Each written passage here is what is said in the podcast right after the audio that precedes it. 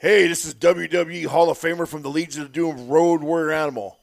And today on this episode of the What a Rush podcast, we are going to listen to and watch the 1991 Royal Rumble. Take you back to the good old days. People, if you haven't got a chance to look it up on the WWE network, check it out. You'll see some giant bodies in that ring. Tell 'em, Hawk!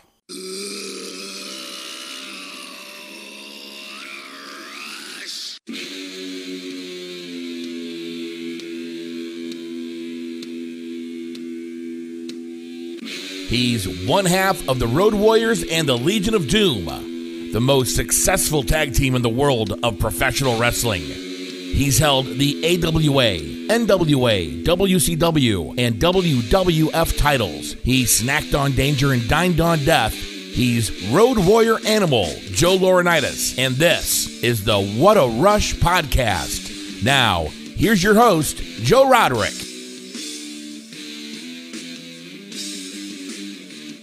And it's time now once again for another episode of the What a Rush podcast. I am your host, Joe Roderick, and joined always by the WWE Hall of Famer.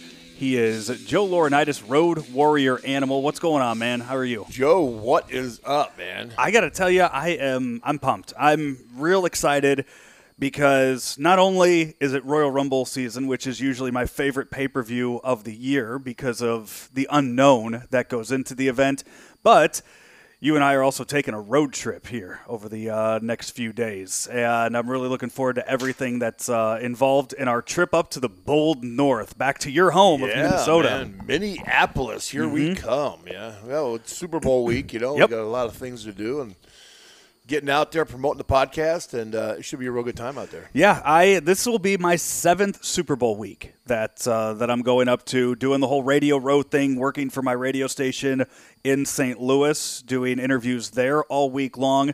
But it just so worked out with your schedule that we were able to get you there, and figured, what the hell, you're from there, people there will know you, your connection with the NFL, so we're going to get you there for a few days. And while we're there, we're also planning to uh, record some stuff for the podcast too. Yeah, man. Hoping to get a couple of guys from the Eagles on there, maybe a couple guys from the Patriots, and see Yep. what happens. You know? Yeah, uh, you are you are going to be Joe a full member of the media that week. So you're not you- uh, you're going to have your wrestler hat on, but you God are going to to be paid up. That's great, though. you are going to be a fully credentialed member of the media for uh, for those days that you are up there.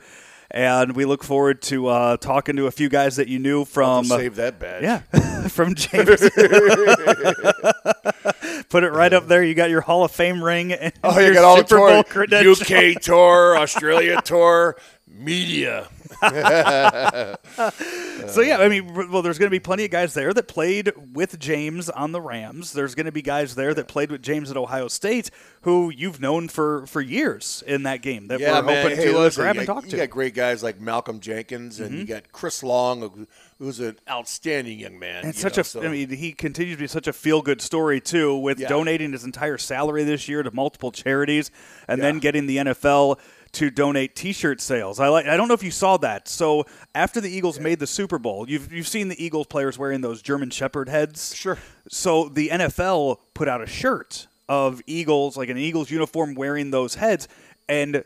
I guess in the, by the NFL standpoint, they made the mistake of tweeting it to Chris Long, saying, "Hey, what do you think of this? You know, hey, your thing that we're going to start making money off of, Chris. Hey, promote it for us." Yeah, yeah. So Chris responded saying, "Hey, why don't you donate the proceeds of that to charity like I did all year?" So kind of put the NFL uh, handcuffed the NFL a bit to where the NFL responded that, "Okay, yeah, we'll donate all our proceeds for this." Yeah, hey man, hey, it, it means two great things. It It- means yeah. a, Chris Long has made a lot of money in his Yep. career. And, yes. and two, he's donating things to a good cause. I mean, you know, so it's a win-win for everybody. you know? Yeah. So if you are in the media, you're listening to uh, this, you can contact me on Twitter at Joe Roderick or through our uh, through our email as well, roadwarriorpodcast at gmail.com if you'd like to book Joe Road Warrior Animal for an interview. Um, Tuesday or Wednesday for sure next week. Well, Tuesday for sure. We're working on the times that will be there on Monday and Wednesday next week, but Tuesday for sure on Radio Row. You can contact us there, but uh, we will we'll make that happen. We'll get the word out about this podcast and uh, let others know because it appears next week as you said, we're hoping to talk to a few people up there. I believe we already have confirmed that we are going to be. Uh, We are going to be at the Academy, man, brand new training center in, uh, in Minneapolis. That Ken Anderson, Yep. formerly known as Mr. Kennedy, can you do your best Mr. Kennedy impression for me? Mr. Kennedy. That's not bad. You forgot the second Kennedy on there, but uh, Kennedy. thank you. there, you. there's two. Yeah, but I want to do it here. I'm here in the lawyer's office. I'm in Corey's office right now. Don't want to be screaming and give the secretary a heart attack out there.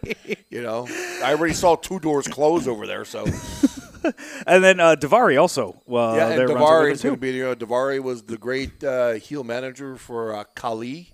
Yeah. You know, uh, and uh, Muhammad Hassan. and Muhammad Hassan Mm-hmm. too, right? So yeah, man, you know, great Arab descent. Hey, listen, it's going to be a great time, man. I, I'm, I'm excited to see their new facility. You know, I've been thinking about as we talked about doing my own line of training Right. centers across the U.S. So. Um, it's going to be good to see and talking to those guys. Yep. Hopefully, I'm trying to get uh, Smash the Demolition lined up too.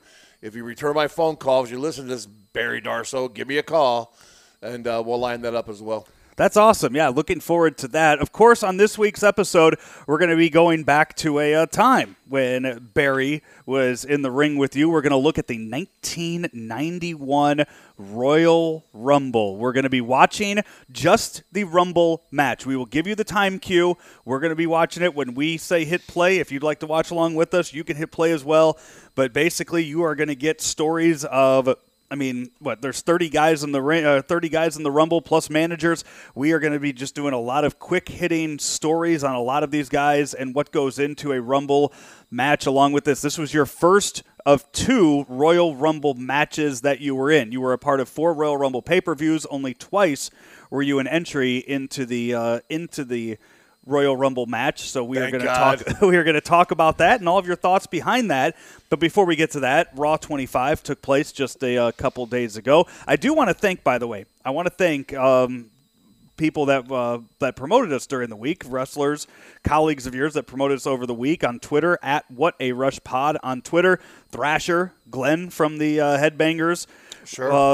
Made sure that he he listened to the episode and tweeted out about it. Uh, Tommy Dreamer and RVD also uh, plugged the uh, plugged the show as well. So good man, three gay guys, they, three uh, guys, you know, it's good. yeah. So they uh, they yeah, they man, we really need to dig into well. this past Raw 25, man. My Facebook and my Twitter has been blowing up. You know, I actually put a post on Facebook the other day, and I really had to. I, I felt, you know, what I felt bad about Joe. I felt bad for the fans because I think the fans, not only in the Manhattan Center out there and in Brooklyn, that did they get hosed there?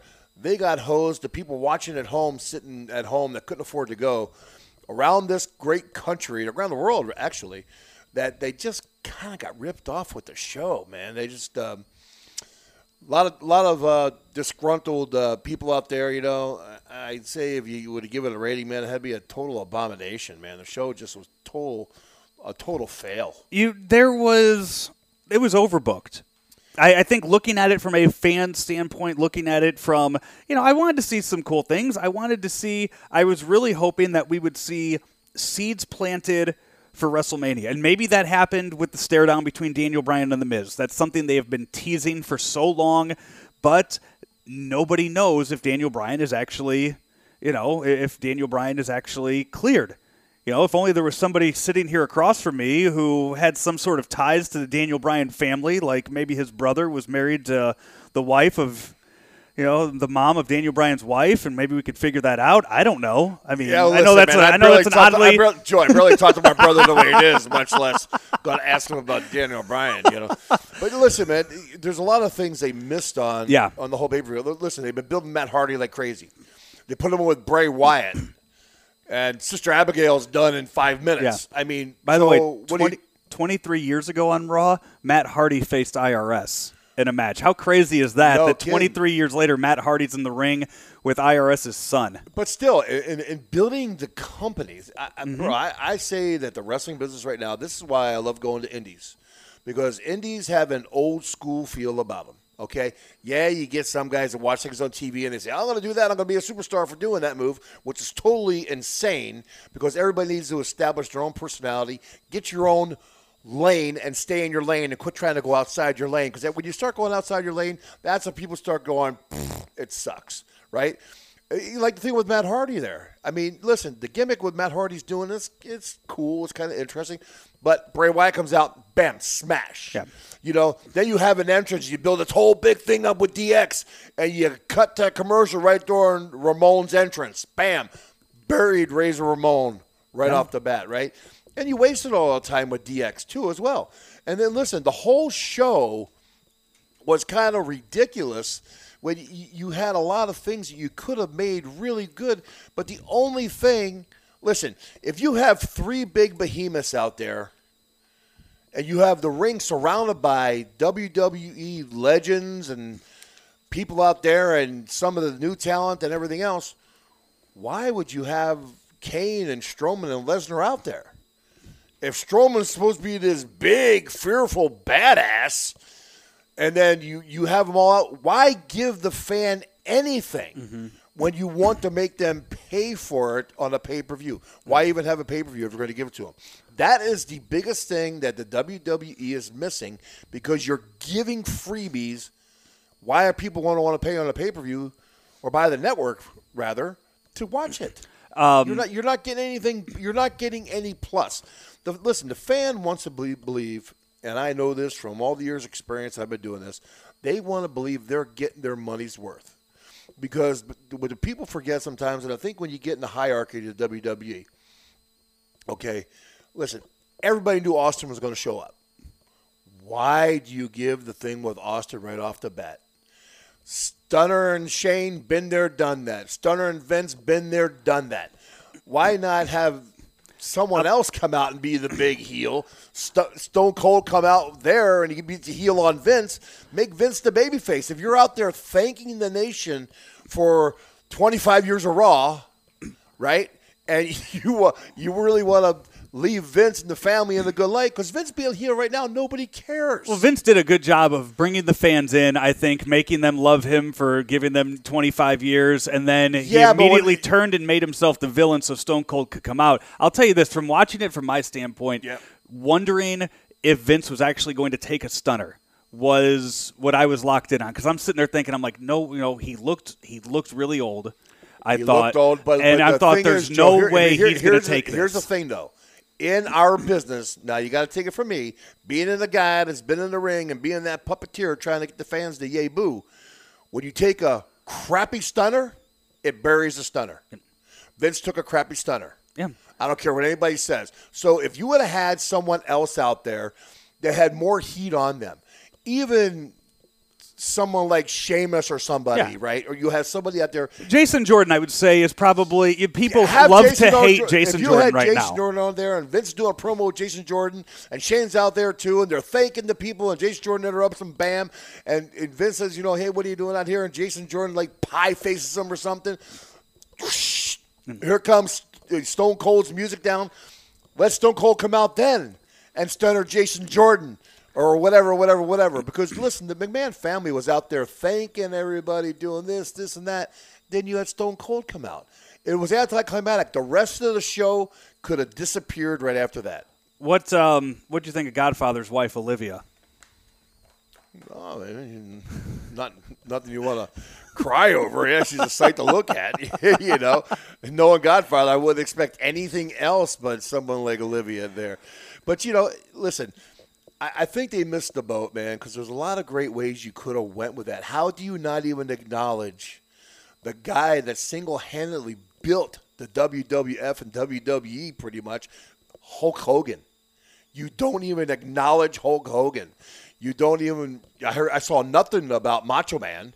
Did anybody? They I- yeah, they showed him as being like the early commentator of the early but Raws, still, but but you, you. but outside of that, you know, could've- it, it was Macho Man on Raw. Well, there wasn't a whole lot. no, but they meant, but Hunter managing ravishing Rick Rude, who was never on a Raw. Yeah, he was. He was. He was. When? He was Not- the, not I yeah, was here, He was he the original member of DX. The original DX was Hunter, Shawn, and Rick Rude, and then about Hmm. a few weeks into it, Rick Rude was on a pre-taped Raw, and he was on WCW the same night. Yeah, I mean, he may have been on there one time. Yeah, I- he was. I- It wasn't. It wasn't him. much, but Yeah. he was part of the original plans. But at the time, Rick Rude was just on a per night basis, and didn't have an actual contract, okay, so he what, jumped but ship. what I'm saying is, Yeah. I love Rick Rude. Don't get me wrong; he's one of my friends. But when you have guys like an Eddie Guerrero, who's no longer with us, and like him or leave him, Chris Benoit was a great performer. Forget what he did; he's a, one of the best performers in our biz. Then you have the British Bulldog. Then you have Mr. Perfect Curt Hennig. You have all these other guys who have passed away. My partner, Road Warrior Hawk. All these other guys that are no longer Brian Pillman. You don't mention any of these guys. You should have done a great tribute. The fans want to go back to yesteryear. Yeah. They want to go back to the tribute, man. They want to relive what their childhood is. Because here, here's what you have now. You have guys that are in their 30s and 40s now that were kids watching this. Now they have their kids, right? They're going back on the network and watching this and wait till you see these guys. You're not going to believe. I see this all the time when I go do Comic Cons. How dads are t- telling this, or, hey, there's my kid, 10 years old, man. I, I tell him I watched you when I was his age. Look at this kid. And he, he loves the Road Warriors they go back and they watch the stuff, so they want to relive it. They want to live, relive a little bit of their past, and they get didn't get to do any of that. Instead of the show was filled with nonsense, man. It was just, it was like everything was so rushed. Okay, the revival. They've been building this revival team. You and I talked about this last show as the next Anderson mm-hmm. tag team. They beat them in freaking two minutes. Yeah. Boom, by revival. Yeah. I mean, good luck rebuilding them now. How are you going to rebuild them? I mean, you, you, you, you, they're not over enough to beat them that fast.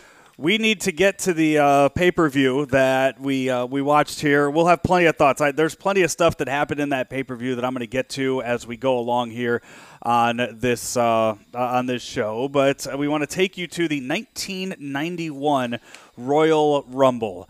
It was took place in Miami where we um, took place in Miami, Florida, which ironically was the uh, same place that you were also in the other Royal Rumble. So your two Royal Rumbles were both in Miami. So right now it is, if I can get the uh, the time up on the screen, it's at 150. Is it? 156.51, I think, at the uh, time, and you just go over to the dot. Yeah, 156.51, and go up to uh, that and hit play right now as you go along there. And uh, we're just, it starts off right at the start of the Rumble. Bret Hart coming in to the uh, the Royal Rumble. Another guy that wasn't mentioned at all on Oh, How do you 25. not mention Yep. the Hart Foundation? Another guy too, Owen Hart, who passed away. Mm-hmm. Right, you have the Hart Foundation. They had an entire Raw devoted devoted to him. Yeah, so man.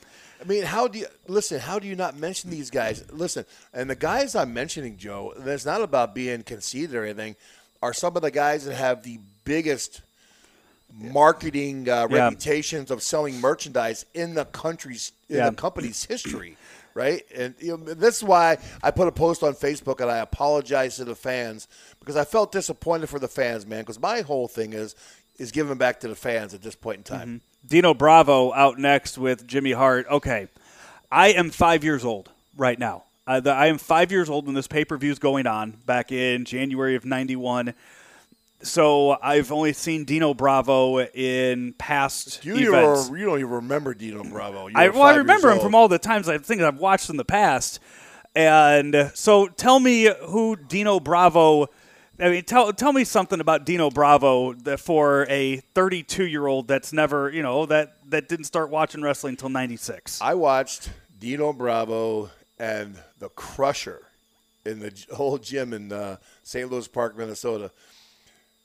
Dino was a very strong guy. He he was probably a 550 bencher. Really, Believe it or not, I mean, he looks he looks strong as hell, but he Oh, also, you I know, Dino's not that tall now. You got to remember, Dino's Yeah. five eight. You know. yeah, but uh, the, the curly blonde hair. I mean, it- yeah, there's well, not there's me- not much that looks intimidating about Dino Bravo. Yeah, but man, in Montreal, where Dino started, uh, he is very, very well known. Um, you know, he and Rick Martel and the Rougeaus had a great company up there in Montreal. See, Hawk and I and Paul Ellering used to go every summer. We'd go to the Montreal off of St. Catherine there, man. Mm-hmm. It's just the most beautiful part of this country, and uh, and wrestle in Montreal. It's uh, Dino two- wasn't the greatest performer now. Don't get me wrong. you could tell by these chops he's throwing at Bret Hart right now. I'm. Uh, it's two minutes between every wrestler coming in, so you'll get good time cues from us throughout to figure out where you need to be if your uh, your stream buffers or if something happens to where you uh, you lose it. So if you're watching along to this, you'll uh, you'll you'll get the time cues throughout. You'll be able to stay on track with us. So they say why they they say Bret two number one. minutes.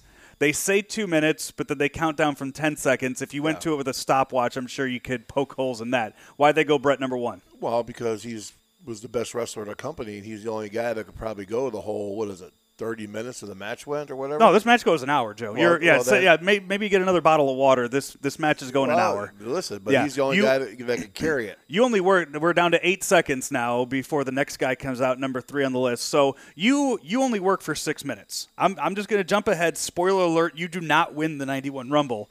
Uh, six minutes and 39 seconds is all you were in the ring. You get paid your full your full appearance, or you want a guaranteed You contract really at 91. you What's don't really win anything anyway. So what's the big difference? This is you in '91. You got the. This is going to uh, the winner facing. Uh, ends up facing the champ at WrestleMania. So that's happened in '91 already. Yeah, we're there. We're there by now. Uh, Greg Valentine is already in the ring, and right now the Greg Valentine that I think people know in 2018, you kind of look at him and go, "God, that guy was a wrestler." But here, he looks pretty good. He looks in good shape here. Well, yeah, this is bef before everybody got uh, tested for whatever. I mean, you know, before any of that. And he had some stamina back in the day too, right? Listen, Greg was one of the best performers. When I first started in the North Carolina for Jim Crockett Promotions, I watched Flair and Greg Valentine have some wars. You know, because you know Greg's your old school. Speaking of Ric Flair, Greg's Yeah. Ric Flair was actually in a plane crash with Johnny Valentine. that Greg's related to Greg. Yeah, yeah, the relation. So it, it was kind of. But Greg, yeah, Greg's a Yeah. good performer. He's a he's a real. I mean, he's one of those old school tough nose. Dino Bravo was thrown out, by the way, uh, while you're saying it. So he was only in for three minutes Wow, and six you, seconds. You so- your eye, Dino was gone. Look yeah, that. not not much, uh, not long for Dino Bravo in uh, in this match, and Jimmy Hart taking a bump. We see a lot more Jimmy Hart as the uh, as the night goes on in this uh, match. He's wearing the jacket with Earthquake on it. We'll get to a lot of Earthquake stuff when he uh, when he comes out later in the uh, later in the match. So okay, so are you 91? Are you on a full? What's the contract situation in WWF in 1991 for you?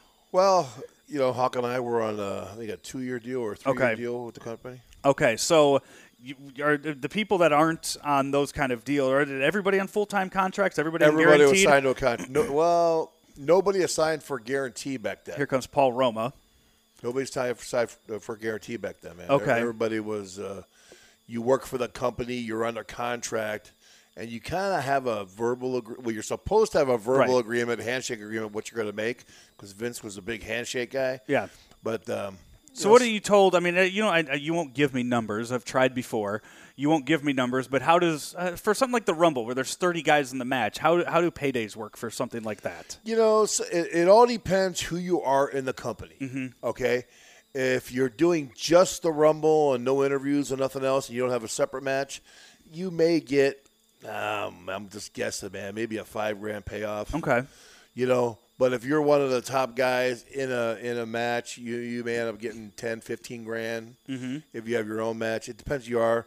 If you're someone like Hogan or the Ultimate Warrior, you got more because they always pay the single top guys more. Earlier in the night, we're just watching the Rumble match, but earlier in the night, uh, Ultimate War- Warrior loses his title to Sergeant Slaughter.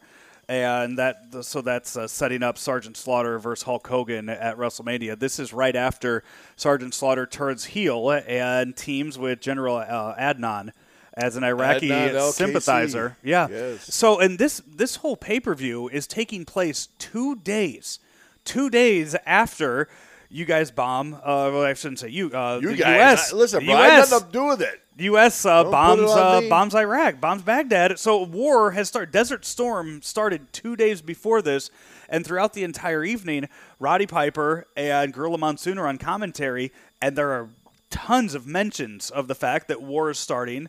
Over uh, that the war is starting, and on top of that, it's um you know uh, that it's you know they're they're po- they're kind of promoting you know the fact that USA that you know it's this is supposed to rally people around this. I mean, backstage, is this anything that is Vince telling you guys Well, to go out it- there and do? listen. It, no, it's it's an unsung thing, Joe. It's it's an untold thing that goes on in this country. Listen, when things go on like war or really things that are hard on society, people want to divert to something that's going to make them.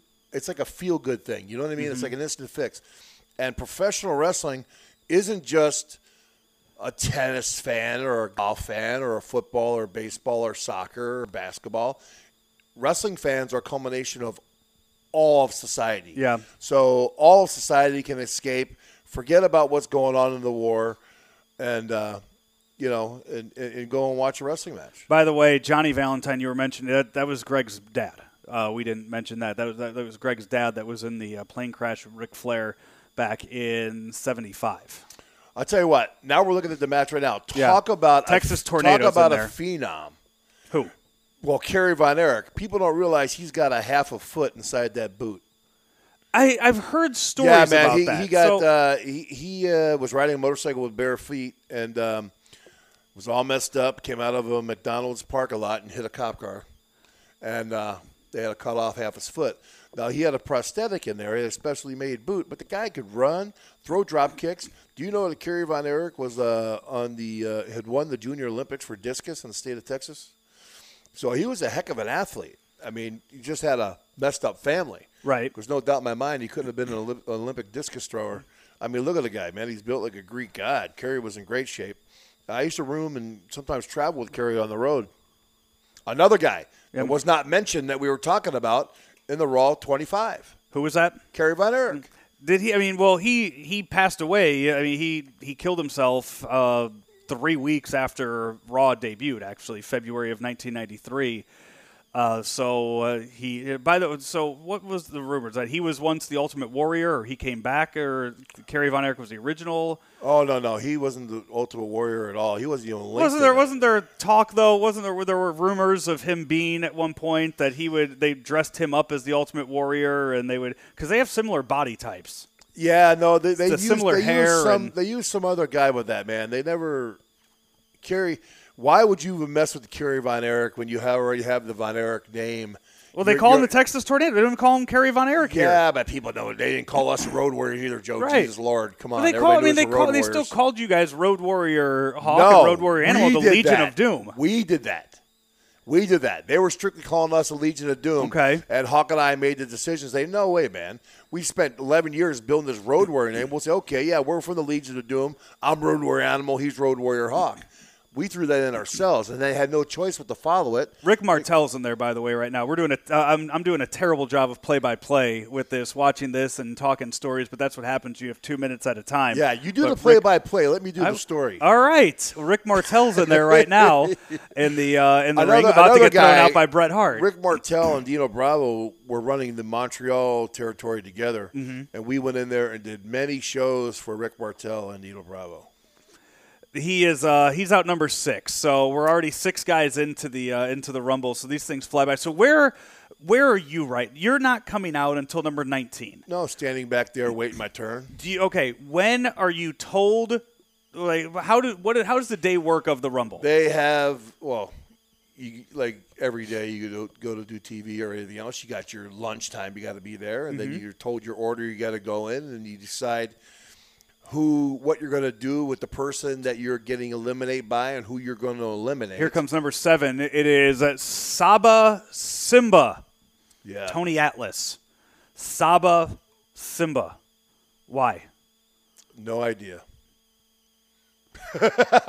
no idea why they call him Saba Who's booking Simba. right now? Whose idea is it to turn Tony Atlas into Saba Simba? You know, some moron in the in the creative department. Okay, that who would that have been in '91? I have no idea, man. Someone that doesn't have no clue on what they're doing. Because when you have a guy that was already Mr. USA, Mm-hmm. a literal Mr. USA, and then you have Tony Atlas, who was already a, a household name in the South, Mm-hmm. why you wouldn't have wanted to take advantage of that, and why they called him Saba Simba, I have no idea. He uh, apparently uh, Tony was on uh, Tony Atlas was on the right after wrestling. Uh, and credited the Saba Simba character with saving his life. He was homeless, living on a park bench, and got a call from Vince McMahon where this is he's supposed to be playing a warrior of a Ugandan tribe. Hmm. Then He why, was- why then why wouldn't you call himself Saba Amin? Saba Idi, Idi Amin's a Simba. legitimate summer. You know, put a name to it that people could recognize instead of Saba Simba. Yeah. I, I've wrestled Tony Atlas uh, quite a few times, man. Tony is a great guy. Kind of few uh, weird quirks and fetishes like we all do, but You know what, what kind of fetishes did Tony Atlas have? Tony Atlas loved women's feet. Okay. He would have. I know- with I- Tony I have a friend you who know was the into that, story. yes. He, he he would have. I've been in a gym with Tony where he would have a good-looking girl or a not so good-looking girl. He would say, "Stand on my face while I'm bench pressing." Don't know why.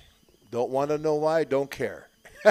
Was he able? Here comes Not my cup of tea, Joe. next guy is Bushwhacker Butch. I could care less about this because I want to hear more about this uh, Tony Atlas. So was he able to lift more off of this? Like I've heard stories where like if a girl like you'll sit on a guy's lap and it just you know it gets everything pumping and everything and Well, you're I able to it, bench it more. definitely got things pumping. oh, besides the weights, yeah. I'm trying sure. to. I, I mean, it's. It, I, I feel like it's impressive to have somebody balance on your face while you're trying to bench press. Like, just I feel like that in itself is an accomplishment. You know, just being able to pull all that off. So he yeah, would do. y- bro. Who, knows why he would do that? I don't know. I wouldn't want anybody near my face when I'm trying the bench press. Unfortunately, But- but uh, Tony Tony was- just got, got eliminated by Rick Martel at uh, two and a half minutes into this match. Yeah, well, I'm sure. I didn't think Saba Simba was going to last uh, that long. I'm, so it's just, I mean, I have a, a friend who uh, he, he says it's not a fetish, it's just a fondness of feet. And I've watched him, you know, work over a foot or two His in his initials day. Jr. What? His initials Jr. Joe. No, no, no, no. But Oh, actually, it's oh. funny that his initials are are actually JR. It's funny you mentioned that. That's why I was thinking you might have known the guy for a second when you when you said that. but I, I- you know, he's been he he has been. I've seen him get kicked in the face with a foot, and that apparently is what gets him going and really uh, excites him. But this is. Uh, I've never heard of somebody standing on a uh, on on somebody's face. Yeah, no, man. To- listen, Tony was. Now, have you seen Tony? You could see where somebody could balance themselves on Tony's face. Tony was a big man. I mean, you know. I thought he had like a flat face or something. No, okay. no, no, no. That's He would first have him stand on his chest and then walk their way up to his face. and that would motivate him enough to bench press. I don't know, bro. Some some guys use smelling Here comes salts. Jake Roberts. Some guys use smelling salts to get going. Maybe some guys use toe jam from females. I have no idea, Joe. Jake Roberts just entered the uh, entered the ring here and goes right after Rick Martel in in the uh, the match. Coming up at the next pay per view after this is WrestleMania seven, which you are in in L.A. These two will eventually have. A, uh, a blindfold match. Jake Roberts and Rick Martel in a blindfold match, which I, I feel like if you're a wrestling fan, uh, this is that's a match that you you know you're familiar with. You're familiar with the whole storyline between Jake Roberts and Rick Martel and the work that they did and the story they told in the ring for that uh, for that. Yeah, you know, two great performers. Yeah, Rick Martel Yeah. eliminated. Did you see who the referee was there with uh, Rick Martel? Joey Marella. No, Who is it? that's Shane McMahon. Is Shane there? That's Shane McMahon on the outside of the ring. Uh, Shane McMahon is one of the referees here in 1991. Shane 1991. used to set the ring up back then in those days. you know, for being, you know, for being born on third base, being born with a silver spoon in your mouth, if you will, it, you know, I, I feel like he should get a lot of respect backstage because he did the work, you know, he did the grunt work of that other officials had to do to make his way through the company. Well, I think that the dad said, "Hey, listen, you're gonna get the company anyway, so let's just go out there and put a facade on that you're really working your rear end off." But I mean, did he actually do work or did he stand there? I mean, he, He still had to put on the bow tie and do this. He refereed a few times and different things, but how hard a work is that? You're freaking go down to your knees a couple times. Do you count one, two, three?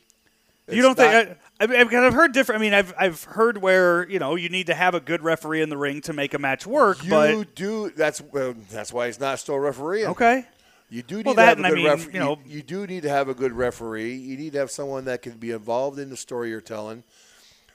You know, a referee's got to have Hercules is out now. referees got to have a, uh, referees have got to have an instinct to know Mm-hmm. when to keep a heel at bay or would let the babyface come back and everything else. You know, so Okay. Another, way, another good tag team they didn't even mention. Well, again, Power it- Glory. again, it wasn't. You know, it's you got to you got to think '93. '93 was when Raw started. Paul Roma and Hercules weren't a part of WWF back in '93.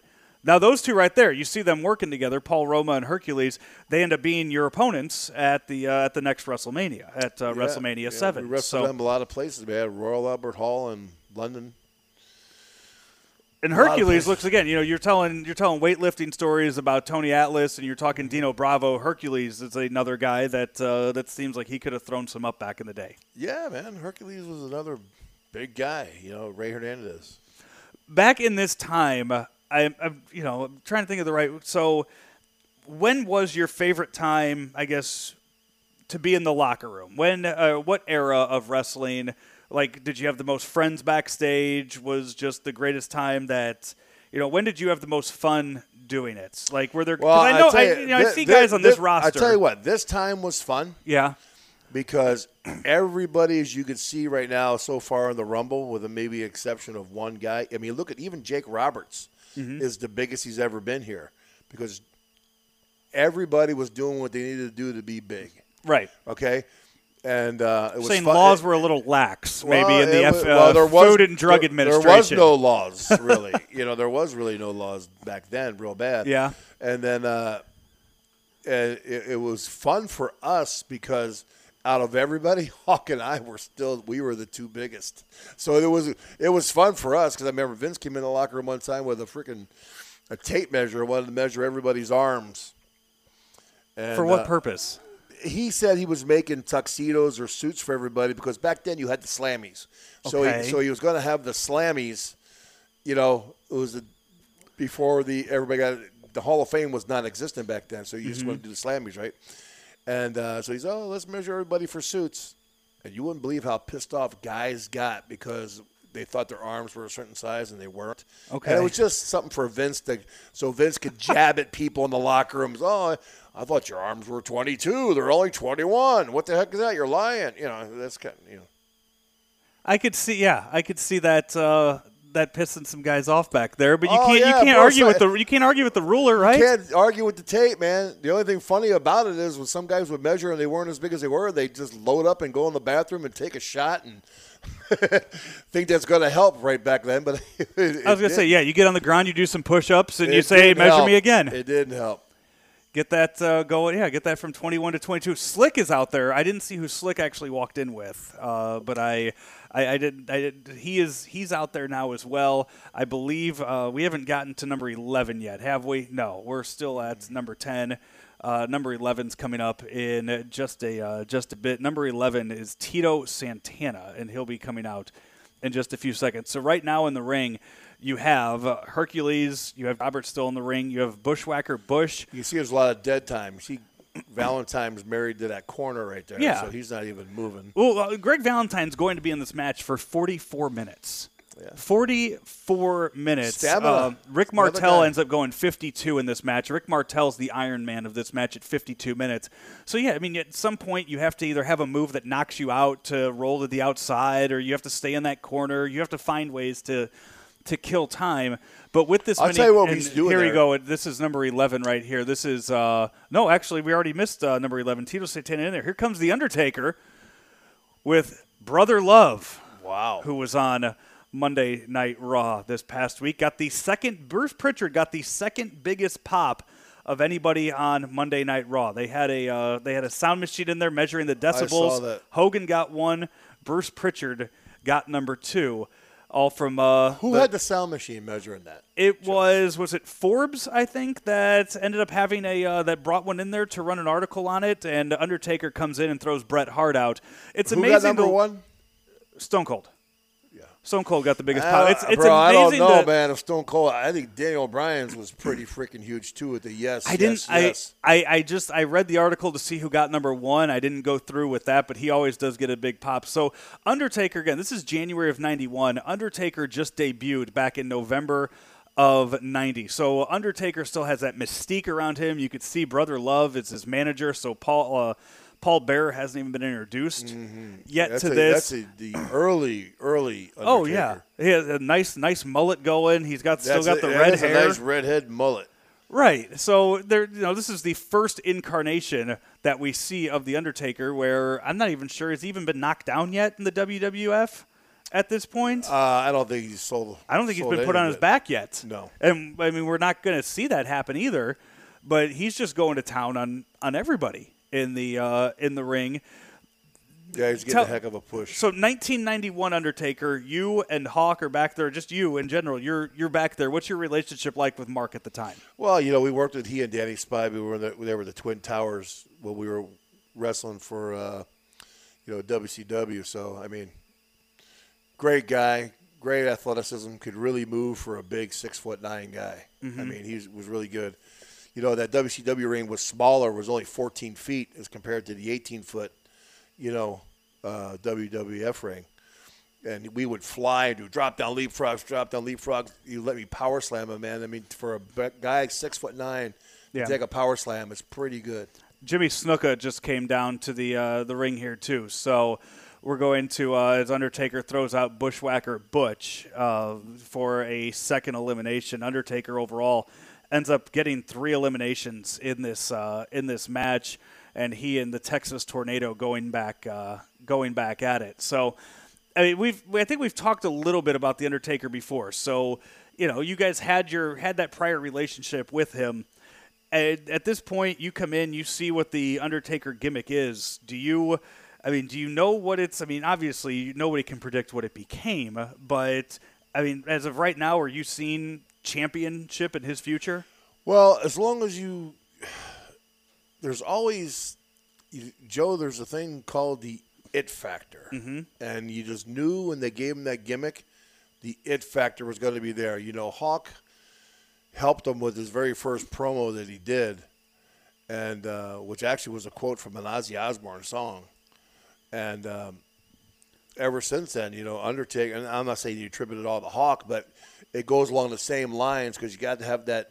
Listen, this is Well, where yeah, 'cause thi- at some point no, no, man, Undertaker's- hold on, hold on. Okay, Quit interrupting me. This is where a guy's personality Mm-hmm. has got to shine through. When you like today's wrestler, you they stifle their own personality. They choke them out, and the guy does not get to do his own promos. Back here, when you could do your own promos and you can kind of dig into that deep, twisted side Mm-hmm. Of yourself and your own personality, that's what makes the gimmicks great. Um, uh, here, uh, British Bulldog comes down. I was going to say at some point Undertaker had to learn a few things from somebody other than Hawk because his promos were coherent and understandable.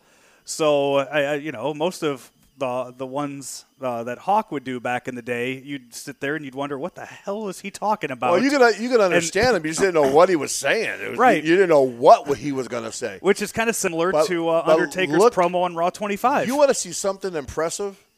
The fans out there need to Google this pay per view, man. Go get it on YouTube or go Mm-hmm. The to network. the network and Yeah. get it. And uh, and check this out.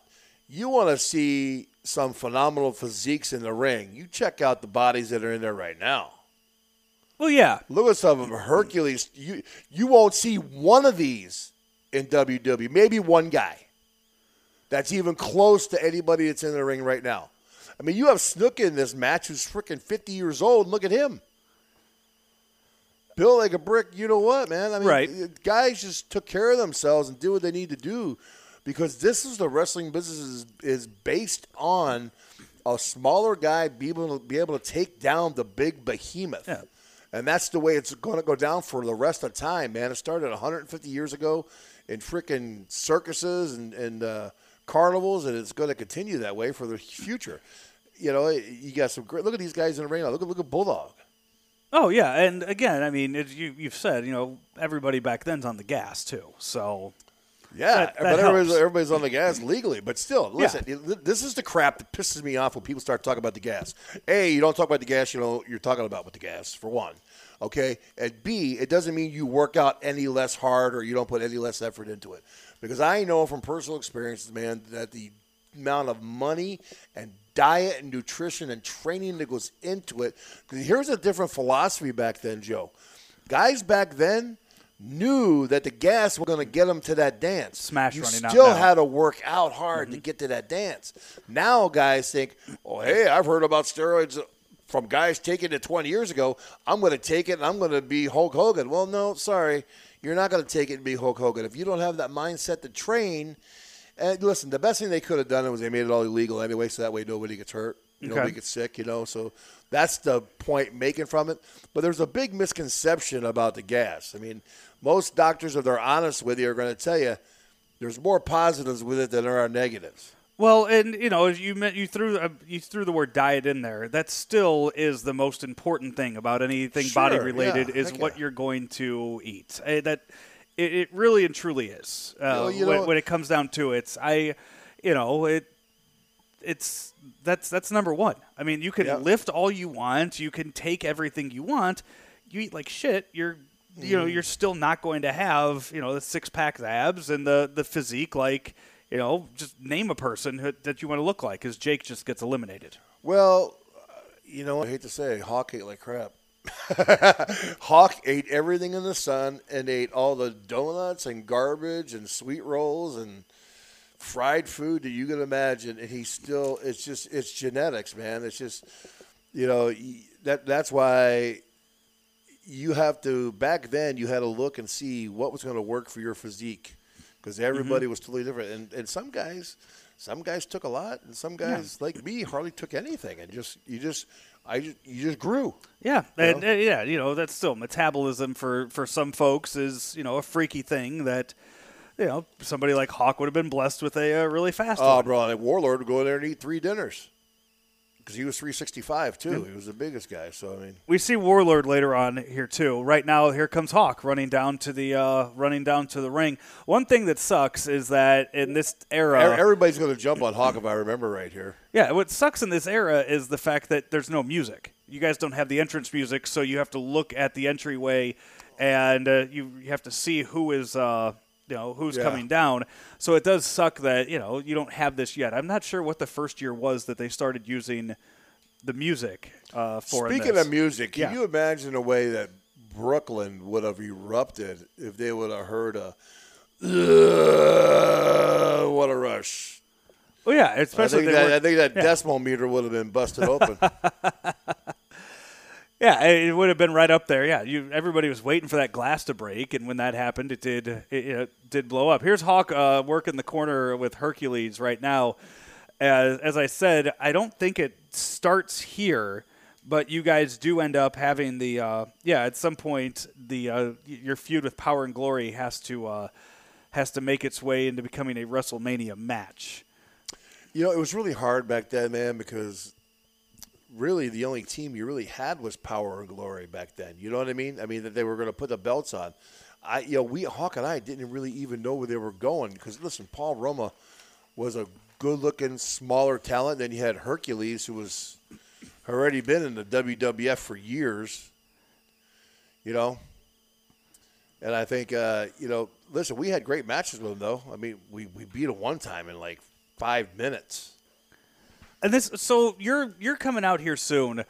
We we talked about it briefly. So you show up there, you're told they say animal, you're coming in at 19. Is that what they say? They let you Yeah. know they say you're Well, coming you're standing in. back there waiting. They say you're coming on after. I, I guess the way we're gonna find it out, here so that you know who you're coming up after, right? Hey, you go. uh, This guy, this guy, this guy's going to get eliminated, and then after they get eliminated, then animal, Mm-hmm. you take out this guy, and then he's going. Someone else is going to take out you. Okay, so they tell you, so you know going in who you are going to eliminate. Sure. Yeah, absolutely. Because yeah, you end up only getting one. Hawk ends up eliminating two in this. I don't think we've seen Hawk. Uh, yeah, here comes Hawk's own, uh, first elimination. He just threw out Jimmy Snuka. So there's just came in? Shane Douglas just came in? that was Shane Douglas that just came in. Yeah, it it took me a while to figure out who that was at the time. I mean, this is Got the mullet like my brother back there. yeah. That's yeah. That is. I mean, he very well could have been Johnny Ace back then. Well, then. you know the that dynamic dudes, bro. Do you ever see them? I, you know, I've You gotta Google them. The dynamic dudes.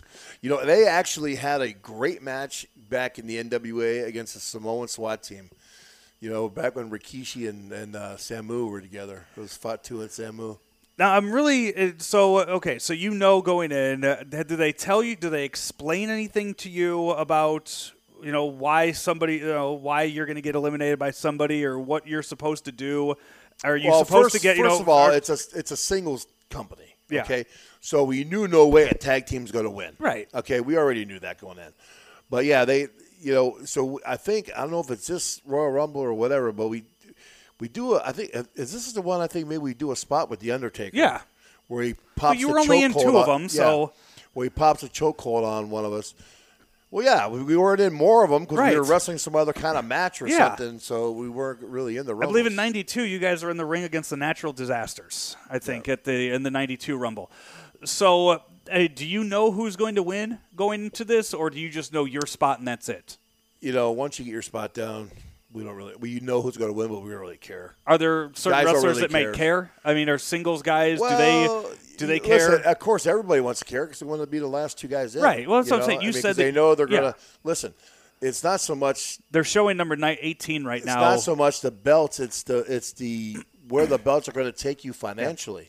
This is this is one of the things I wanted to get to because at number 18, Randy Savage no shows. This is from earlier in the night. He cost Ultimate Warrior the title, uh, and then Ultimate Warrior chases him out of there. So they have you believing that Ultimate Warrior and Randy Savage is something going on between them backstage. So number 18 is blank, and they are saying throughout this that once number 19 comes to the ring, if number 18 isn't in the ring yet, they're disqualified from the match. So right now, they don't even know who number 18 is. They have no idea. They just know that it's not there. So are they telling you you're coming up four minutes after Shane, or are they saying, hey, two minutes Bro, after? you're in a big line back there. so you're, in a line after line- Shane. you're in After Shane Douglas. line. Okay, they say 19 get here, 17's Right. here. 19, so that's just the way they. Okay, so up. they they tell you backstage like, hey, Yeah. Shane, you're going to be 17. Animal, you're going to be 19. Yep. There is no 18, Yep. and you're just standing single file like you're in kindergarten You're waiting, and they'll give you your cue. They'll say, "Go," you go. That's all you got to wait for. You're not worried about five, four, three, two, one. You got the guy back there by the curtain. He says, "Animal, go," and you go. Who would that have been back then? Well, Gorilla would have gave you the cue. Gorilla, Gorilla Monsoon would have Well, said, Well, Gorilla's on ringside. He's Go. Gorilla's on commentary here "Well, they call it the Gorilla position, Right, So, so it could have been anybody back there at that time. because Pritchard's out there. So would have been Pat. Well, Pritchard would have done it. Could have been Pat Patterson or or uh, Jerry Brisco. Either one of those two guys. One of the headsets back then. Just saying, go. Yeah. Is it Tony Actually, Garea? Vin- is he one of them? Vince, no, well, yeah, Vince is on commentary, so it very Yeah. well could have been Vince that Vin- was. Vince was back there too in the main control. And he's like, is he reminding you of this, or here you come, coming down to the uh, ring right now? And I'm going to let you just talk your way through uh, what you guys are. You're throwing. You're throwing the axe hammers. The, give There's one not to really Tito. much you could do in this ring here. See what they do is everybody spreads apart, Right. so you can do some stuff in the middle. Right. You guys are, you know, there's a lot of people in there, so you can't get your moves done. Hawk's not going to go top rope. And there you guys start working on The Undertaker. You and Hawk find each other in the ring. You start working on The Undertaker. He's not leaving his feet. And then he gets both of you guys See in now, a if you could have been in an arena at this time, man, you would have been really surprised. When, when if you could have oh, heard, Oh, look at the crowd. If you could have heard, You guys just eliminated The Undertaker. if you could have heard the gasp of the people when Undertaker put Mm-hmm. the chokehold on Hawk and I, it was a giant woo. And then, of course, when we closed on him over, it was a bigger pop. Yeah. But Undertaker already had a lot of heat at this point, man. He was the top heel in the company, pretty much. you And he didn't land, and he landed on his feet outside of the You know, ring. he He, landed went on his over feet. and landed did, on his listen, feet. he did the land on his feet. He did the no sell, which was Mm-hmm. awesome. And then he, there he is staring down his WrestleMania 32 opponent, Shane the McMahon. greatest part about Taker, the greatest part about Taker is he looked like the dead man. He looked like that even before Mm-hmm. the makeup. So he was naturally had that. You know, Taker was a, a naturally pale guy, you know, with freckles and tattoos and stuff. So he looked like the dead man going in. So what year did it was it that he found a tanning bed? Bro, when he got his first eighty thousand dollar marketing check, I think he probably could afford for a quarter. I think he could afford one.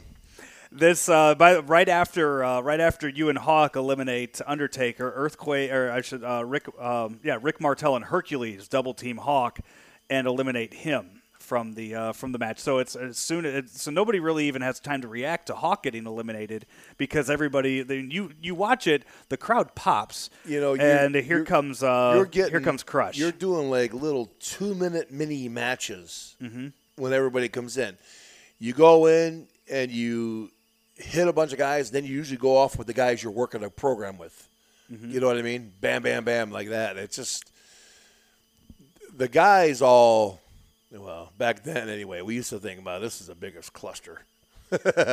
you know, and it is it still is. I mean, you still have it still still is, man. People cannot follow. You know, it, it's more for the fan now because they do the big countdown with the music and bam, and that's pretty much all it is. Because really, once the entrances are over, Mm-hmm. it's done until the last three minutes. The last three minutes of the Rumble is what they remember. They don't remember. They remember your entrance in the last three minutes. They really don't remember anything else. Yeah, if there's a big return from somebody, everybody will remember it. I I I avoid, you know, there was a day when I would love reading the dirt sheets. I would love going on to, you know, rumor sites and mm-hmm. just to find out who the special entries were going to be. Now you tweet something at me, I'll mute your ass real fast if you want to start Oh, tweeting yeah. a spoiler to me because I want to be surprised. When you when we watch the Rumble together Sunday night, I want to be legitimately surprised by any entry that comes in. I'm just going to throw two uh, just uh, that I know aren't coming on, but if Kenny Omega were to somehow make it make a debut on the Rumble, which I know 1% chance of happening if that, but if that were to happen, I want to be legit surprised by that happening. If CM Punk's music hits, I want to, you know, I want to have a legit reaction to that. I think It- you're, you're going to see a return of CM Punk sooner or later. You do. Yeah, you got Here comes to, your boy. Hacksaw. He's got the two by four opposite, and he just sprints to the ring. That's the original awesome. winner of the Royal Rumble, by the way, Hacksaw Jim Duggan. Back when you didn't get shit for funny. it. I do a lot of appearances with Jimmy. Jimmy's a good guy, man. I, Oh. I Jimmy is blind as a bat in the ring, man, like Stan Hansen. Boy, I tell you, we when Hawk and I first went down to Louisiana to work for Bill Watts, Hawk and I wrestled Jim Duggan and Magnum TA, and we came out of there feeling like we were in a giant fist fight. We all had bloody lips and bloody noses, and they were in the business about six months before Hawk and I did. in a, in a match like this, I mean, with everybody being in such close proximity, are there? I mean, are you getting some stiff shots in there just by accident because you can't really move around, or Nah, no, because you know everybody in there has worked with each other one time or Mm-hmm. another. You know, but I mean, right now it's you know you uh, you just you know have a bear hug on Rick Martel, and th- yeah, they're showing it on the camera right now, but there's also five other matches going on in the ring, and you know I guess you never know when the camera's going to be on you, but still, I mean you you know there's a fifth of the crowd that's probably watching what you're doing right now. yeah. Well, you know, listen, the crowd all has their favorites, and Mm-hmm. the crowd all has their favorite guy who they want to see win, right? So they're going to be watching that, but they're trying to watch everything. And if you do it, listen, with the guys are all over the side of the ropes. Whoever's doing all the flying in the middle is where the action is, and that's what the people are really focused in on. Like right now, like this dead, we call it the dead time. When Yeah. there's a dead time in between guys coming in. You just got to try to fill it with decent stuff. You're waiting for that big name to come in. I mean, and look, eliminate. Hercules is still in there. Yeah, you're waiting for that one big name to come in and eliminate a lot of people. In past years, that would have been somebody like Kane or, Yeah. you know, Roman Reigns will probably be that guy this year that'll come in and get, you know, eight, ten eliminations. Here comes Earthquake. And this is just a big, big Bro, let me tell you something. He was one of the best athletes for his size, probably ever, in the. WWE. Well, you've talked about him before. I mean, he has the sumo background, Listen, but he- he was how much cle- does he cle- weigh here? Look at him. He makes, 450? he makes you look like a child. Yeah, 450. Do you enjoy throwing punches like that with a big guy, just knowing that you guys can each go back and forth like that? Well, yeah, because everybody else in the business we couldn't do. How hard are you hitting him there? Not hard at all. And there he goes. He throws you over the top rope and eliminates you, and that's the end of your night. Good night, Irene. You go to the back, you go get in the back, take a with- shower, go. I'm not going to watch the rest of the Rumble. So you even in there by Who the time cares? by the time uh, the winner is done? No, you, why you're, you're out of the arena already. Yeah, I'm probably already at freaking Denny's getting a freaking meal or something. I mean, Hawk was eliminated probably about four or five minutes ago. Does he already have the car started? Um, Hawk's already probably out there getting himself right somehow, in his own opinion, waiting for me in the car. But seriously, I I'll mean, go out there to be like Cheech and Chong up in smoke. I, you see the size of earthquake. And, I mean, it really is. hey, believe it or not, in Japan, Earthquake was up on the second rope, standing there doing something, and I went and I got him on my shoulders and walked back. We were going to give him the doomsday, and then I just fell back with him, give him electric chair. You put him up on your shoulders. Yeah, yeah. and that's something. I mean, Bro, I felt every vertebrae in my back go like an accordion. Oh yeah, and but it I held he was him- at 450. 450, big big guy, man. There's no way you could have flipped him, right? I mean, did oh, you ever, I wouldn't even attempt it. No, no, no way. Are you kidding? Was he the big? So he would have been the biggest person. I mean, you never got like Andre up in that, or No, no. like I. Andre Yeah. was our partner. I never wrestled Andre. I mean, I'm trying to think back of some of like the most impressive feats of strength as Mr. Perfect's walking down to the ring right now.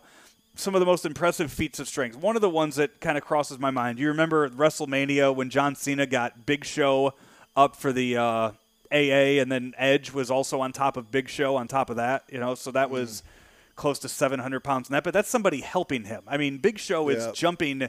You know, is helping John Cena pick him up. You're taking him off the second rope at 450. I mean, that's just deadlifting. Hey man, you know, try press slamming Killer Khan when Killer Khan was 340. No help. I did that. I did him for three reps in Japan. Jeez. You know, it's it's one thing when a guy is helping you and That's jumping up when you go to get him up for your finish. It's another thing taking a guy from a dead weight and hoisting them from the canvas all the way up over your head. We uh, Hennig's in the ring right now, Mr. Perfect in 1991. Uh, where do you rank his drop kick among? Uh, that was Bro, of- not it's not so much just drop kick; it's his working style. Mm-hmm. He and Bret Hart right here are the two single best wrestlers in the company, hands down. And then after that, you got a Rick Martel who's really good, you know. But uh, Hennig, Hennig, and uh, I would say Hennig, man, Hennig was right up there with him. And you know what? His son Joe Hennig, who they call Curtis Axel, what Yeah. a big mistake that is. Why not call him Joe Hennig? I mean, heck, have him come out there with his grandfather, Larry the Axe. You know, right now, get get the Axe involved somehow, make him a baby face because Joe wrestles just like Curt, same mentality, same style. Not quite as big as Curt, but you got to remember, Curt helped build Hulk Hogan. uh, you know? right now, and here comes Hulk Hogan, as you mentioned, coming down to the ring. We're at number 24 right now, as Hogan runs out. So we have six more left to go after uh, after this. And uh, I've said this before, but one thing, I mean, you know, you see him in the ring right now.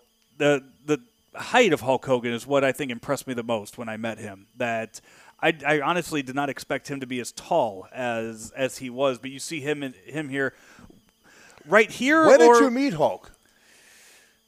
Had to be years ago. Would have been about f- four or five years ago. Yeah, he's because he's lost probably two or three inches in height. Really? Knee operations, hip operations. Yeah.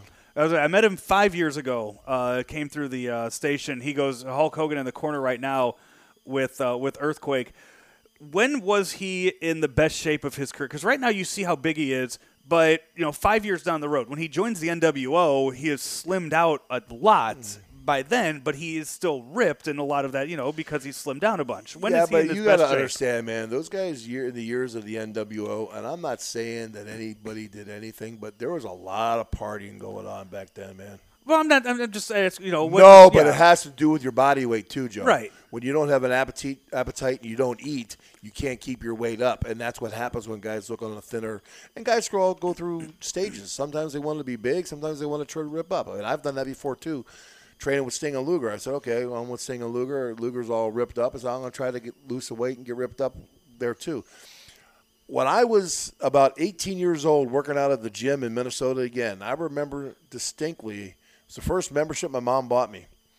I look over in the corner and I see these two big blonde guys come in the gym. One guy's name was Dizzy Ed Boulder, who later on became Brutus Beefcake, and the other one was Hulk Hogan. He was the biggest human being that I ever laid my eyes on. And we had some big monsters that came out of our gym, Comes too. And Hogan was monstrous, just a big guy. Hogan going in there right now, eliminating everybody. Haku has uh, now entered the ring. Can Haku kick the ass of everybody in this ring right now? Well, if Haku wanted to single-handedly eliminate everybody in the ring, I think if it was a real, everybody would just jump over and let Haku have the ring. Over uh, so uh, for as big a guy as Earthquake is, Haku versus Earthquake, who wins? Who's winning that? Listen, there's one thing that you can't take away from somebody, and and Hawk and I used to talk about this all all the time. And me being a city kid, a city kid's going to fight to survive. He will take a limb, an eye, a body part, maybe one of your privates with him. An island guy will rip your eye out and eat it. And Haku was the island guy that will rip your eye out and eat it. And that's you think he's ever eaten an eye? I mean, I know he's ripped an eye out before, but you think he's ever put one in his mouth and taken a bite? Bro, I don't know. I wouldn't put it past him. But Haku, you can look at the size of Haku here, man. Haku was just a big guy. You know, Were you there that night when he knocked the guy's eye out? When he I was there. I was in Yeah. East St. Louis. that was here? East St. Louis. We were down at a place called the Oz. I'm, I'm some familiar. Some, some disco at the time, and I'm, I'm, no, it's still I- open. It's I look, still I, open. I look over, and Haku is, you know, of course, Curt Hennig started the big fight, and then uh, Haku got involved. And once you give one of those island guys a couple beers, bro, forget it. and um, I look over, the guy's on his back, and Haku's got his finger behind the guy's eyeball Oh and told the guy, "One move, we move one move, I'm going to eat your eyeball." And the guy was screaming pretty loud. But let me tell you one thing too, man. One of the greatest family men you're The ever going to meet. coming out. A good, good human being. I was gonna say he's got what four or five kids, right? He's great. got quite a few. Well, one of his boys Yeah. wrestles that's doing really good. Just two kids, or two boys that are wrestling. Okay, yeah, um, yeah. Anvil comes out now. It's funny to see. You know, we just a few weeks ago, a few episodes ago, we talked about the Sin pay per view from 2001 to see what Haku looked like then, or as he was then known as Meng, Oh, yeah. with the with the big hair and everything. Here, here he's just got the little fro right now, and uh, the I And guess now nice he's got his perm. hair, hair. His hair's like in a flat top now. It's Really? really, it's really short. Yeah. When was the last time you saw him? Because I know we talked about in the Sin episode how Oh, many man, I've not he seen does. Haku in a while, man. I saw he was at one big appearance with me, and then I, I, I didn't even get the chance to go over and say hi to him. I saw him from a distance. Yeah. But that's just the way those uh, cons go, and you get to go to those big comic cons or something, and You get two seconds to say hi to somebody, and that's it. Yeah, the uh, Guerrillas of Destiny are uh, are the, the name of his brothers Tama and Tonga. sons, you mean? Yeah, his sons. I'm sorry. Yeah, his Yeah. uh, they're they are brothers. Tama they part of the Bullet Club? Are uh, part of yeah part of the uh, the Yeah. Bullet Club. Yeah, he, I think Tonga is the one I know real well. He, he was down at the training center. He, those kids can really move, man. They're really good. And yeah, they they have the you know they have the legacy of Well, their, it's uh, lineage, yeah, man. yeah. It's like I said, you can't replace lineage, man. It's, Mm-hmm. it's this is something that's born in you to be a to be a performer. There you see Earthquake working over Shane Douglas still in the ring. If they, they show they're showing a they're, they've panned out right now. You see Slick and you see Bobby Heenan and you see Jimmy Hart all on the outside and Mr. Fuji on the outside too. Quite a uh, When's the last time you've seen four managers outside the ring? They don't do that anymore. They don't. No. They, I'm trying to think. I mean, they they'll come out with them and then leave them at the top of the entrance ramp, and they'll go down. They they don't go down. Here comes Bushwhacker Luke. but you've had that. You also had Brother Love that was out there. So you had quite a few managers out there. But how about this? You know, this cast of managers that's out there right now: Slick, Bobby Heenan, Jimmy Hart, and Mr. Fuji. That's crazy. Name. I mean, are you, if we're put, if we're saying Paul Heyman's a manager, obviously Paul Heyman's in that list of top managers of all time. If you're talking just male managers, is, there anybody else that's in that in that conversation with well, these Ellering, guys? Ellering's really Okay. good. Yeah, Ellering is really good. Uh, You know, you had Freddie Blassie that was a really good manager too back in the day. You know what I mean? He was, um, you know, he was Snuka's manager, and you, you know, he, he was a lot of the old Don Muraco's and you know guys that we forget about now today. But Mm-hmm. you know, there were some really, really historical, great managers back in the day. Yeah, and uh, you know, it's I'm, I'm, I'm saying just males because earlier in the night in this pay per view, you end up seeing you see Sherri Martel Yeah. working with the Macho Man Because the this is the this is like the last of an era. Because now Mm-hmm. there's more female valets and managers than there's ever has been, right in the business. But this is like the last of a great era of managers. I should mention before we're down to the final three here, just to go over what this, what else was on the card before Brian Knobbs comes out at number 28. But the uh, rest of this card, it opened up with the Rockers, Marty Jannetty and Shawn Michaels against the Orient Express. That was Kato and Tanaka, uh, Tanaka with Mr. Fuji as the manager. Big Boss Man was facing the Barbarian, Bobby Heenan, the manager there. We saw Sergeant Slaughter draw, uh, win the title from the Ultimate Warrior. The Mountie against Koko B. Ware. Wow, the Mountie Jacques Rougeau. That um, Man, that's a match you go and you take a piss during. Yeah, that's just popcorn match, right? And then the, the other the match before the Rumble, as uh, Brian Knobbs uh, had just hit zero on the clock, so here comes Knobbs. Uh, Sags was in the dark match against Sam Houston before this started. Uh, Bro, but are was- you noticing anything I'm noticing here in this in this uh, in this match? what's that? Well, you have one half of the Nasty Boys. You got one half of of uh, the Hart Foundation in there. You got Demolition. had, well, yeah, you, no, yeah. but I'm Oh. saying is though, you had so many tag teams involved Mm-hmm. in the in the in the Royal Rumble. Now you don't. It's ninety percent single guys. right. You know, so it's such a different time, man. It's just I don't know, man. I just think they missed the boat with tag teams. I just think it's a lost art, and they well, they just, missed the boat developing personalities and characters in general. The um uh, the match before this, by the way, that I wanted uh, was Ted DiBiase and Virgil in a tag match against Dusty Rhodes and Dustin Rhodes. this is January nineteenth, nineteen ninety one.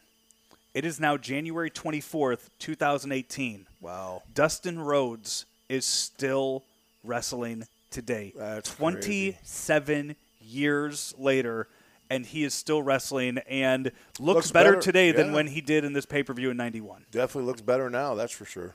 That's that's unreal. That I mean, to to look better, to be in better shape than that. I mean, it says a lot about how he's how well he's taken care of himself.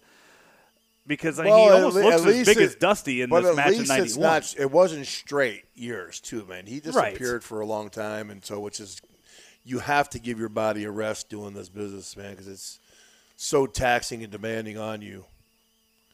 Back then, we were doing 14 days on, four days off, 14 Mm-hmm. days on, four days off, all year round. yeah. You know, whether it was Christmas holidays or not. Uh, coming up, this is number 29. Uh, this is another guy you spent a lot of time with who, uh, God, he looks, I mean, just it looks like, he looks like Stone Cold running down to the ring almost in the black trunks and the bald head, but about twice the size that Stone Cold ever was. It's Bro, Warlord. you see the Warlord running down? That's a 340 pound guy. yeah. running down to the ring with freaking thighs like tree trunks. And you guys, you, you hung out a lot with him back in the day, too. Yeah, Warlord and uh, British Bulldog and myself were training partners. We all train together all the time, go to the gym together. Now, how's that? Okay, so you're, I mean, you're you're throwing up, you know, 500 pounds, whatever, and this. I mean, these guys keeping up with you. You having to take plates off every time. They no, just, no, you just have different benches. Warlord, Warlord, Barbarian, and I were pretty Yeah. close together. Barbarian or British Bulldog? Barbarian. Okay. But British Bulldog trained there too, but Gotcha. he was he wasn't quite as strong. Davy Boy was more of a, a bodybuilder type guy. Mm-hmm. I'm not listen. I'm not saying he wasn't throwing around some weight. He was, but not like I mean, Warlord and I were like what people call like Yeah. you know kind of retarded strength. You see the um, you see Warlord there holding Hulk Hogan, and they're about the same size. If Warlord's arms aren't a little bigger than that, and I mean, why why did Warlord never get a a big push? Well, Joe, it's things that we talked about before. You can't you can't teach charisma, you know, mm-hmm. and the fans can feel that charisma. They can when you have a relationship with the fan, you they can feel things you're trying to do, and you can feel their reaction.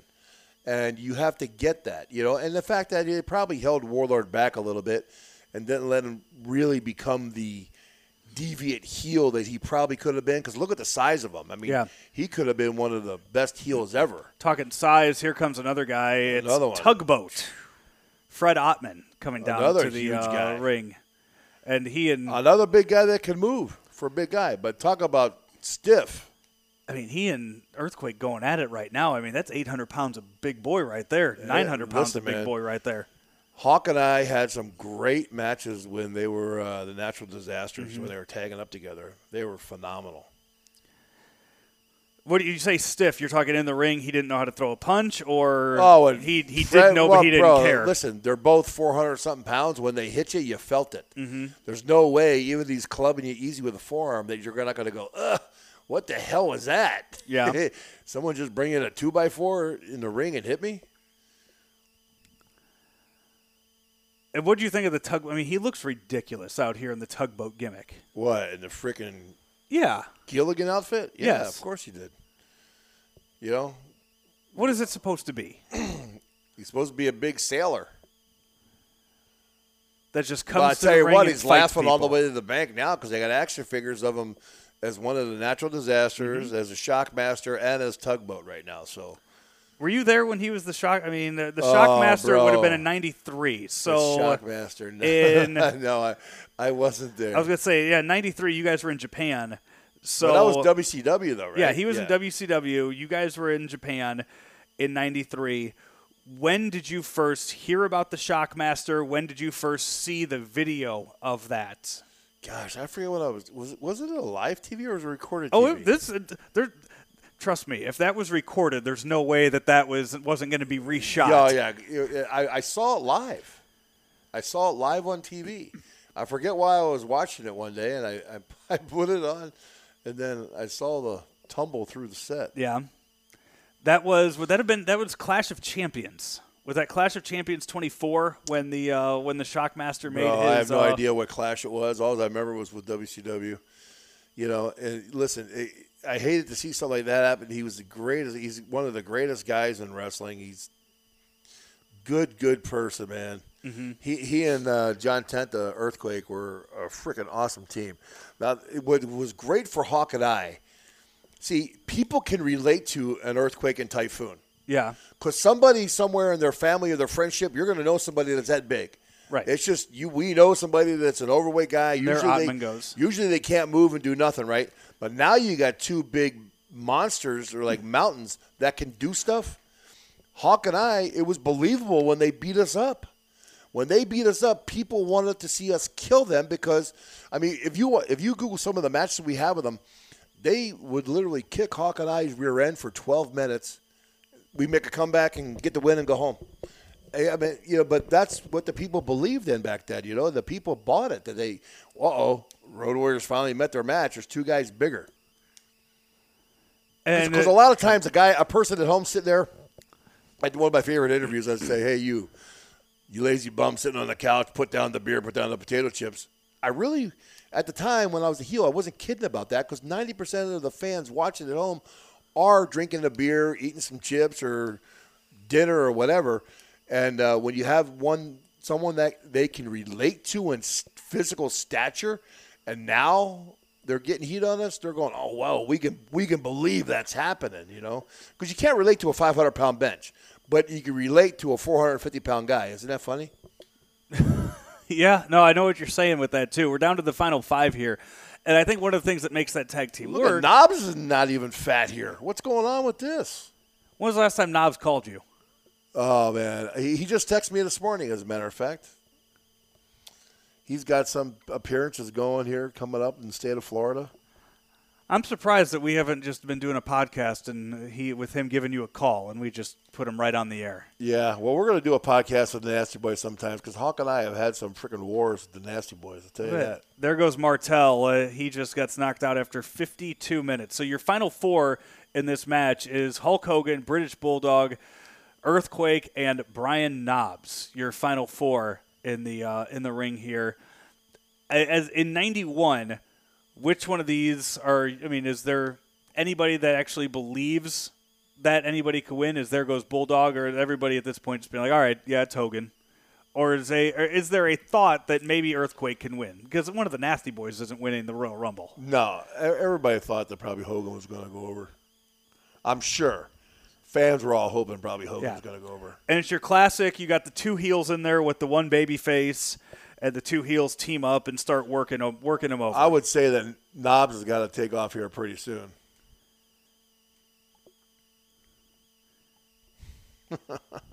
Earthquake looks like a frickin' 747 coming in for a landing. it's just he's so freaking huge.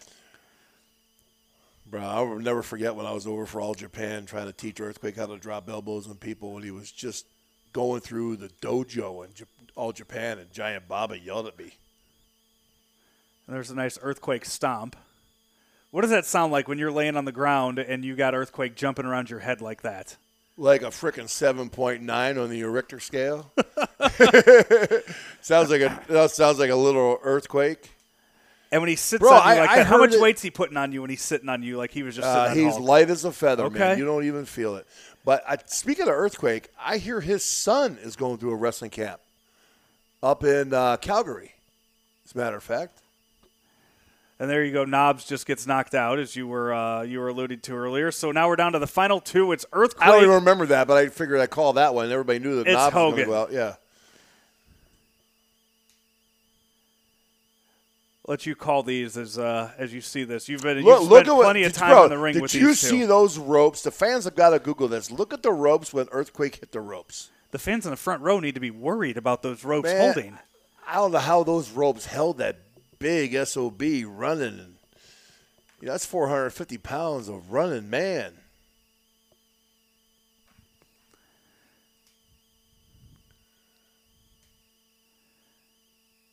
And Hogan tries to pick him up. Earthquake falls back on him. How do you take that move and not get hurt? You know, speaking of that move, I just watched a video the other day of Hawk and I wrestled Jerry Blackwell and King Kong Bundy in the AWA. I did that move with Bundy. Now Bundy was 400 something pounds. And uh, it's it's an easy move to do, man. You just hold the guy tight to your chest and fall back. He's got to hit knees first. No, he really doesn't even hit. You're Really? you hold him f- tight like you're taking the bump. It knocks the wind out of you for a second, but you live.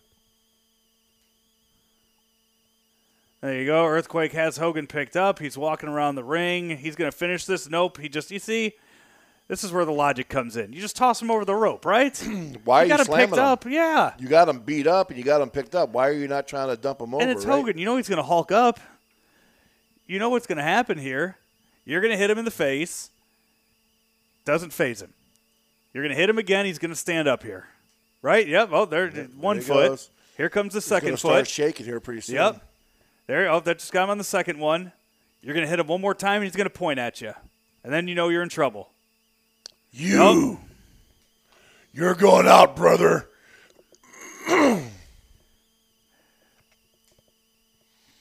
yeah, man. I tell you, how do you not hardly mention that guy's name in Raw 25? It's e- they're either still pissed off about the videotape or they're setting something up. They're, For they're our big setting return something up with for a him. big return. I wouldn't be with him. surprised, bro. In WrestleMania, there's some kind of Yeah, big return. To it's be honest one with of those two things. Because- That's what it is. H- why would you not? How do you not mention the guy Right. that makes it possible for your company to Right. exist? Right. So that's yeah, it's one of those one of those two reasons. Either they want you to forget about him and so they can have the big return or there's something else with that and there he goes. He's eliminated. Hulk Hogan gets the victory. Well, He's that going was to grab kind the of an- that was kind of anticlimactic, wasn't it? Uh, you know, with All a that crap- 450 all that pounder, crap you did, Yeah, there's not many you- unique ways to eliminate him from a match. Well, though. you could have just had him run at you and had him beat your Yeah. rear end, and you just duck down and you pull the top rope, and he goes takes a bump over, rather than Yep.